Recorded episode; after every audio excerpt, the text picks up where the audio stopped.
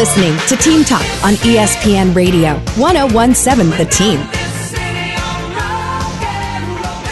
Sam Hauser, Joe O'Neill, ESPN Radio 1017 The Team. Well, as we teased before the break, if you're a football junkie, if you're a historian, if you like the idea of how we got here, whatever the case might be, if you like some rankings, because we got those in there too, this book has something for everybody who's a fan of NFL history, everything in between.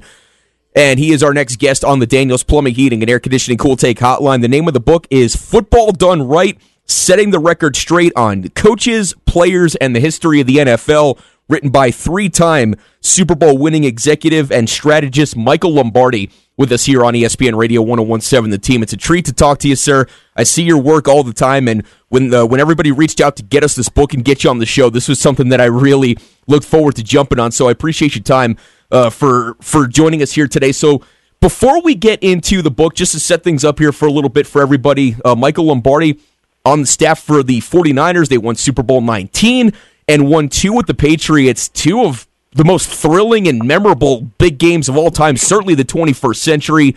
Super Bowl 49, the Malcolm Butler interception at the end against the Seahawks, and then Super Bowl 51 against the Falcons 28 to 3 and the first Super Bowl ever to go to overtime. So what are some of the things that you still remember? Just uh, there's so much going on to take in, Michael. When you're in the Super Bowl, the lead up to two weeks, the game itself, the season is on the line. This is what you're playing for, and we're witnessing things that we've never seen in a Super Bowl before. I'm just curious, you know, some of your memories and and and what you think back on how you took all that in in these crazy moments in the biggest game in in all of sports.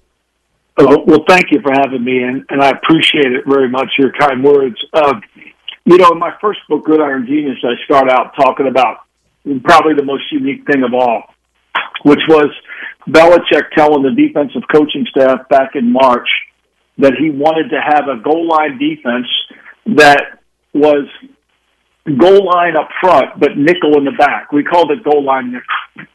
And because we called it goal line nickel, it looked like it was a nickel defense, but it really was goal line. So we we practiced it all summer, training camp, all during the season. We practiced it every Friday. We practiced it all the way through, and we practiced it on the Friday before the Seattle game. We never called it one time in the game until then. And while all of us, me included, were in the press box screaming for Bill to call timeout, he remained completely calm, stoic, looked at the sidelines, thought something was wrong with Seattle's sideline in terms of confusion, and decided to just call goal line nickel. And Butler intercepted a pass, and will never have to pay for a drink again in the whole his whole time in in Boston.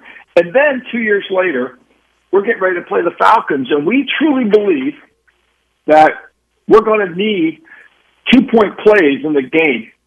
Not because we thought we were going to have to catch up. No, we thought we needed a bunch of two point plays because we thought we would get ahead of them. And we thought we would need to extend the lead out from 19 to 21 or from seven or from 17 to 19, some way to extend the lead. So we practiced two periods a day, uh, uh, before the game on Thursday and Friday, just running nothing but two point plays. And what happened? We needed them to catch up, and we did.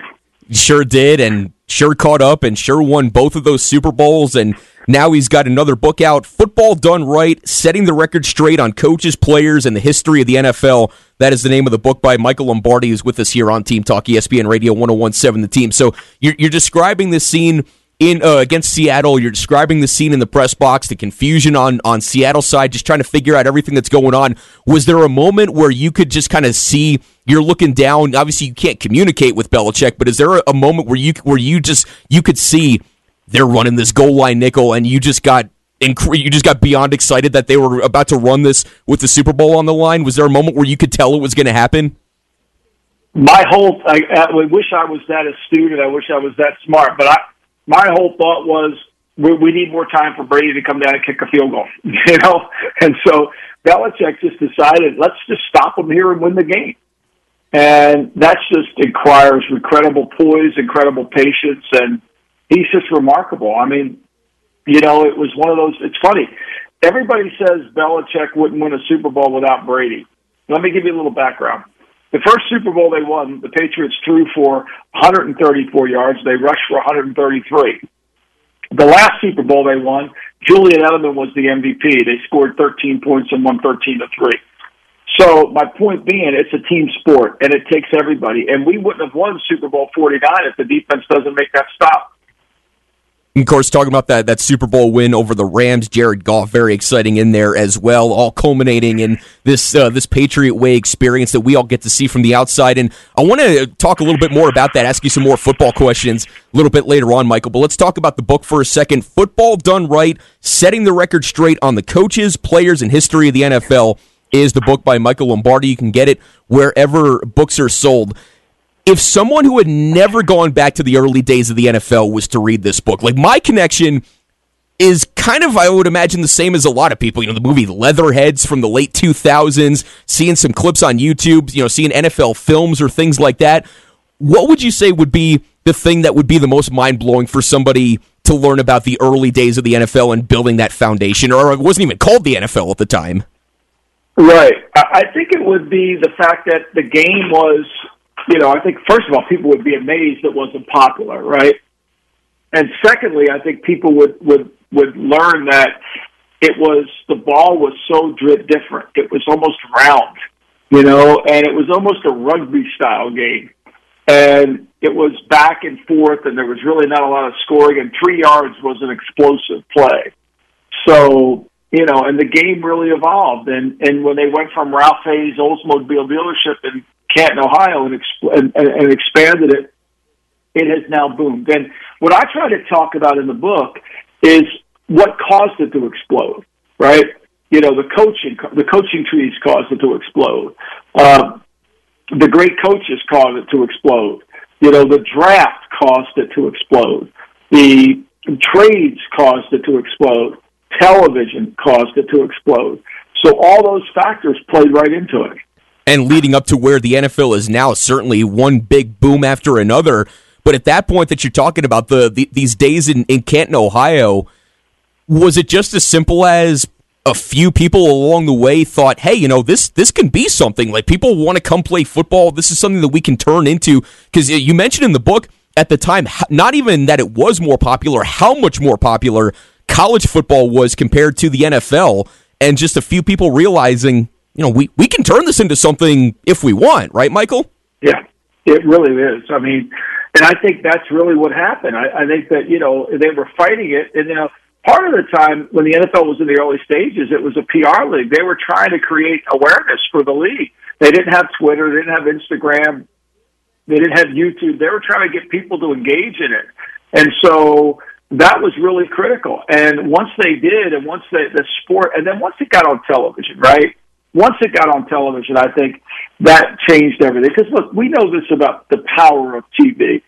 Uh, you know, we the Berlin Wall came down because of television, right? And people saw how others let, lived, and they wanted to live like that. So the end of communism happened because partly because of television.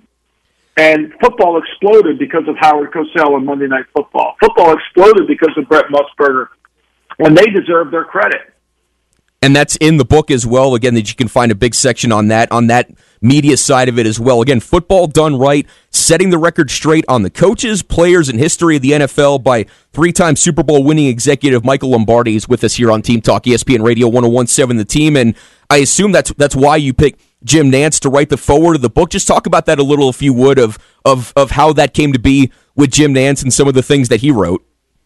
Well, I, it's funny because my year out of football, I met Jim Nantz. I was working at the Eagles. I got fired after a draft, and I went up to CBS, and they hired me as the behind-the-scenes guy to help the the on-air talent, George Seifert, Brent Jones, and Marcus Allen, and Jim, get ready for the NFL season.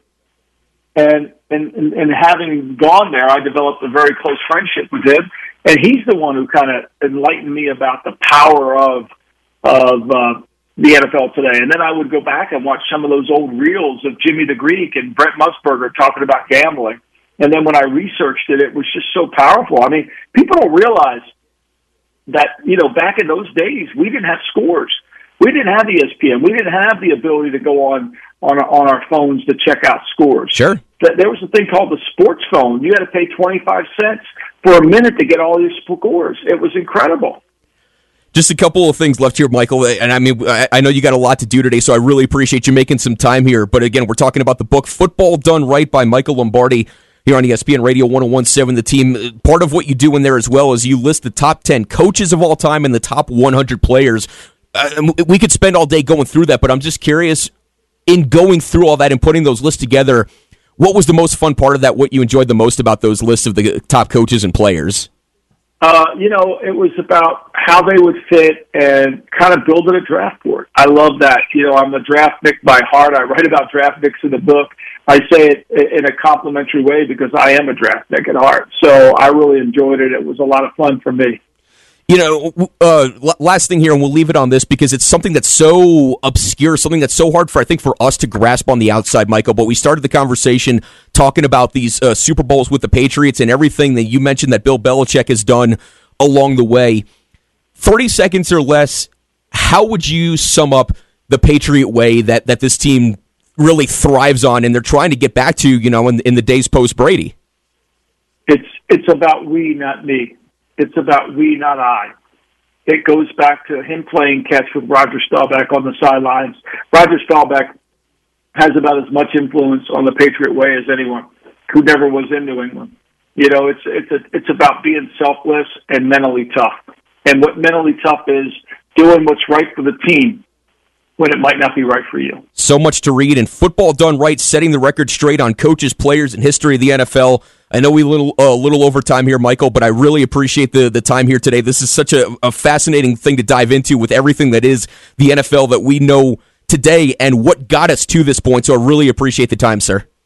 Anytime. Call me anytime. Thank you. Appreciate you promoting the book. Absolutely. Appreciate you making the time for us. Again, Michael Lombardi, three time Super Bowl winning executive and strategist with that book, Football Done Right, setting the record straight on coaches, players, and the history of the NFL.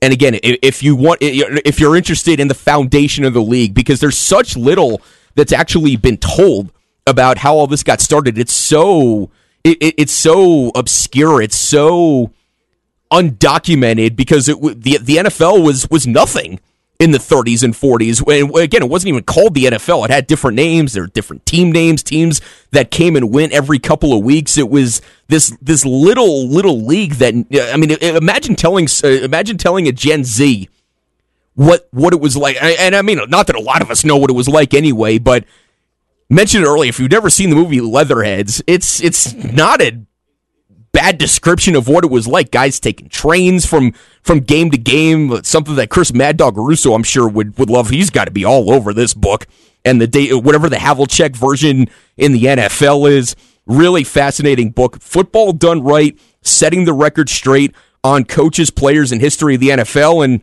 it really does have something for everybody. If you, if you like the hot takey stuff, he's got his list of the top 10 coaches and top 100 players, and every single one of them, 10 coaches and 100 players, explaining why they are in the order that they're in, making the case for some coaches who aren't in the Hall of Fame that should be in the Hall of Fame. Appreciate the time there with Michael Lombardi. But coming up next, we're going to bring it back to 2023 when it comes to the NFL. We'll do our Dallas Cowboy report and much more on the other side. The last person that you would expect to say, yeah, that quarterback should not be in the game We'll tell you who that was, and we'll react to that next. Here on Team Talk, Sam Hauser, Joe O'Neill, ESPN Radio 1017, The Team.